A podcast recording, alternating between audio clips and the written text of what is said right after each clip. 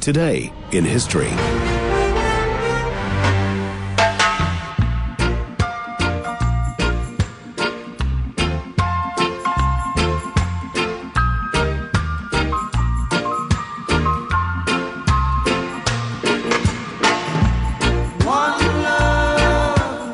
Yes, our day in history being the 11th day of May, and for Bob Marley fans, they'll remember this day 42 years ago.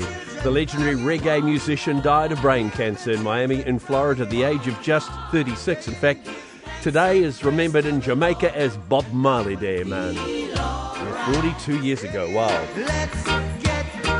Very tragic day in the world of sport today. 56 people died in the Bradford City Football Stadium fire in 1985. Withers gone outside. Uh, Campbell trying to nudge the ball through from McCall.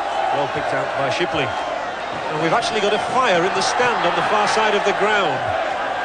And that looks very nasty indeed. Ten minutes ago, we were looking at a football game. I now look at a sad and tragic sight. The ambulance is beginning to arrive and the stand is almost gone.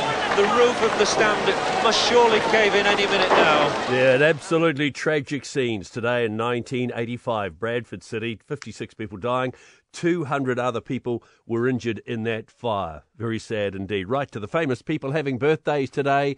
And uh, one of my heroes growing up in Wanganui, the kid from Wanganui, Johnny Devlin. New Zealand's answer to uh, Elvis Presley. Still around. He's 85 today. This was a big hit for him in 1958. Who went to the same school I did. Sat in his desk because he carved his name in the desk. Johnny Devlin sat here. Ah, yeah, another legendary musician, Eric Burdon of Eric Burdon and the Animals fame. It's his birthday today. He turns 82.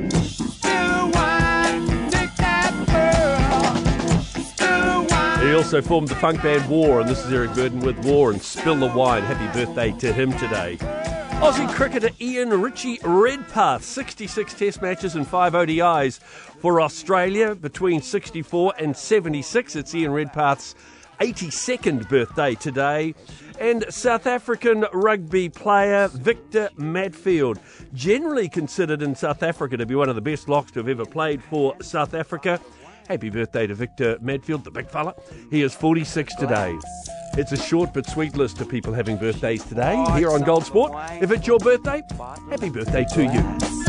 Don't spill the wine. and raised it to her lip. 90% of parenting is just thinking about when you can have a break. And when you do take a break, enjoy the Parenting Hangover podcast.